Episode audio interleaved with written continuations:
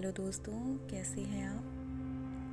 तो दोस्तों, आज मैं आपके सामने कहानी पाँच साल बाद का भाग सात लेकर आई हूँ। दोस्तों, पिछले अंक में मैंने आपको स्निग्धा और रश्मि के बीच हुआ संवाद सुनाया था, जिसमें स्निग्धा रश्मि को बोल रही थी कि, यही काम अगर मैं शादी करके करती तो समाज में गर्व से अपना सीना तान कर चलती। तो दोस्तों, आगे की कहानी कुछ इस प्रकार है। रश्मि बहुत समझदार लड़की थी। वह उसके पास आकर उसके सिर पर हाथ रखकर बोली, स्निग्धा, तुम बहुत साहसी लड़की हो। कभी इस तरह हिम्मत नहीं हारती। आज तुम कितना खुश थी। मुझे अफसोस है कि मैंने तुम्हारी दुखती रख पर हाथ रखकर तुम्हें ज़्यादा दुखी कर दिया। चलो, भूल जाओ अपना अतीत और नए सिरे से अपना जीवन शुरू करो। मैं तुमसे पिछले जीवन के बारे में कोई बात नहीं करूँगी। बस तुम खुश रहा करो। मैं खुश हूँ, रश्मि। उसने हंसने का खोखला प्रयास किया और बाथरूम की तरफ़ जाती हुई बोली, तुम देखना, मैं हमेशा हंसती मुस्कुराती रहूँगी। ये हुई ना बात? स्निग्धा ने अपने मन को इतना कठोर बना लिया था कि राघवेंद्र के साथ व्यतीत किए गए जीवन के कड़वे पलों को वह पूरी तरह भुला दिया। अगर कभी यादें उसे हरा देती तो उसको उपकाई आने लगती थी। आज वह एक सच्चे प्यार की तलाश में थी। तन की भूख की अब उस पर कोई ललक नहीं थी। रश्मि एक कॉल सेंटर में काम करती थी, लखनऊ की रहने वाली थी। स्निग्धा से उसकी मुलाकात इसी गेस्ट हाउस में हुई। रश्मि पहले से यहाँ रह रही थी। बाद में स्निग्धा आ गई तो उन्होंने एक साथ एक कमरे में रहने का निर्णय लिया। इससे उन पर किराए का बोझ भी तो कम हो गया। स्निग्धा जब से आई थी, बहुत उदास और गुमसुम सी रहती थी। बहुत पूछने और साथ रहने के कारण स्निग्धा ने उससे अपने जीवन की बहुत सारी बातें बांट ली। रश्मि ने भी उसे अपने बारे में बहुत कुछ बताया। धीरे धीरे स्निग्धा खुश रहने लगी। आज बाहर से आने के बाद वह जितना खुश थी, उतना दिल्ली आने के बाद कभी नहीं रही। स्निग्धा दिल की बुरी नहीं थी। अत्यधिक प्यार दुलार और अनुचित छूट से वह उद्दंड और उच्च श्रृंखल हो गई थी। वह हर उस काम को करती थी, जिसे करने के लिए उसे मना किया जाता था। इससे उसे मानसिक संतुष्टि मिलती। जब लोग उसे भला बुरा कहते उसकी तरफ़ नफरत भरी नज़र से देखते तो उसे लगता कि उसने संसार को हरा दिया है। यहाँ के लोगों को पराजित कर दिया है। वह इन सबसे अलग ही नहीं, इन सबसे महान है। दूसरे लोगों के बारे में उसकी सोच थी कि ये लोग परंपराओं और मर्यादाओं में बंधे हुए गुलामों की तरह अपनी ज़िंदगी जी रहे हैं। शादी को वह एक बंधन समझती थी। इसे स्त्री की पुरुष के प्रति गुलामी समझती थी। उसकी सोच थी कि शादी करने के बाद पुरुष केवल स्त्री पर अत्याचार करता है। इसलिए उसने ठान लिया था कि वह शादी नहीं करेगी कभी। परंतु बिना शादी किए किसी पुरुष के साथ रहना उसे अनुचित भी ना लगा।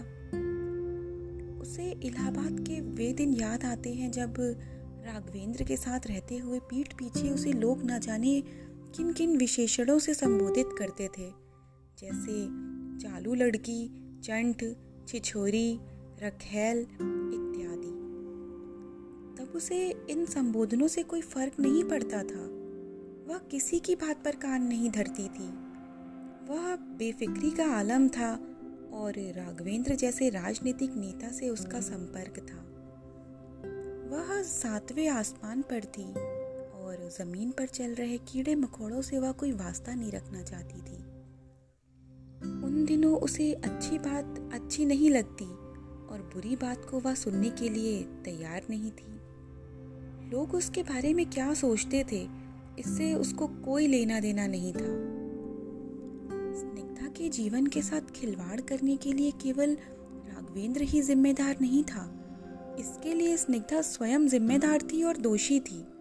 अपनी गलती से उसने सबक लिया और परंपराओं का उल्लंघन, उसे समझ में आया कि हमेशा उचित नहीं होता है। युगवेंद्र ने भी स्निग्धा के शरीर से खेलने के बाद उसे छोड़कर अच्छा नहीं किया था। इस प्रकार के चरित्र से उसका राजनीतिक जीवन तहस नहस हो गया। इलाहाबाद बहुत आधुनिक शहर नहीं था कि बिना ब्याह के स्त्री पुरुषों के संबंधों को आसानी से स्वीकार कर लेता। चुनाव में उसे पार्टी की तरफ़ से टिकट नहीं दिया गया। उसने स्वतंत्र रूप से चुनाव लड़ा, परंतु बुरी तरह हार गया। स्निग्धा को आज एहसास हो रहा था कि अपने अति आत्मविश्वास के कारण माँ बाप द्वारा प्रदत्त स्वतंत्रता का उसने नाजायज फ़ायदा उठाया और अपने पाँव को गंदे दलदल में फंसा दिया। वह अपने परिवार, संबंधियों और परिचितों से दूर हो गई। दोस्त उसका साथ छोड़कर चले गए और आज वह इतनी बड़ी दुनिया में अकेली है। कोई उसे अपना कहने वाला नहीं है।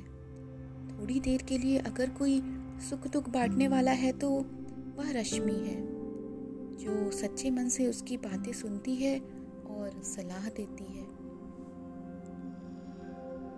दिल्ली आकर वह अपने इलाहाबाद के दिनों की कड़वी यादों को भुलाने में काफ़ी हद तक सफल हो गई थी। वहाँ रहती तो शहर के रास्तों, गली कूचों और बाग बगीचों से गुजरते हुए अपने कटु अनुभवों को भुला पाना उसके लिए आसान न था। अब निशांत से मिलने के बाद क्या वह अपना पिछला जीवन भूल सकेगी? उसके मन में कोई फांस तो नहीं रह जाएगी कि वह निशांत को धोखा दे रही है। परंतु वह ऐसा क्यों सोच रही है? क्या वह समझती है कि निशांत उसे अपना बना लेगा?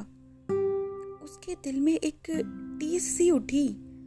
अगर निशांत ने उसे ठुकरा दिया तो? इस तो के आगे उसके पास कोई जवाब नहीं था।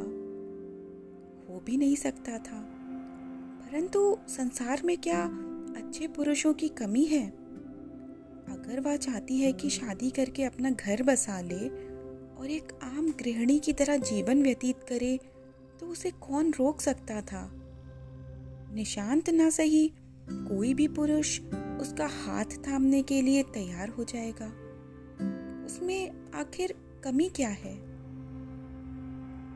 सच तो यह है कि आज पहली बार उसका दिल सच्चे मन से किसी के लिए धड़का है, और वह है निशांत। तो दोस्तों बस आगे की कहानी मैं आपको कुछ ही लम्हों में सुनाऊँगी। प्लीज़ मुझे माफ़ करिएगा।